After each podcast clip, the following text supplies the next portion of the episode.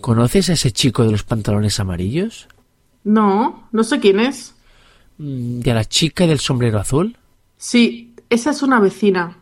¿Cómo se llama? No lo sé. Es de mi edificio, pero no sé cómo se llama. ¿Por qué lo preguntas? Nada, por curiosidad.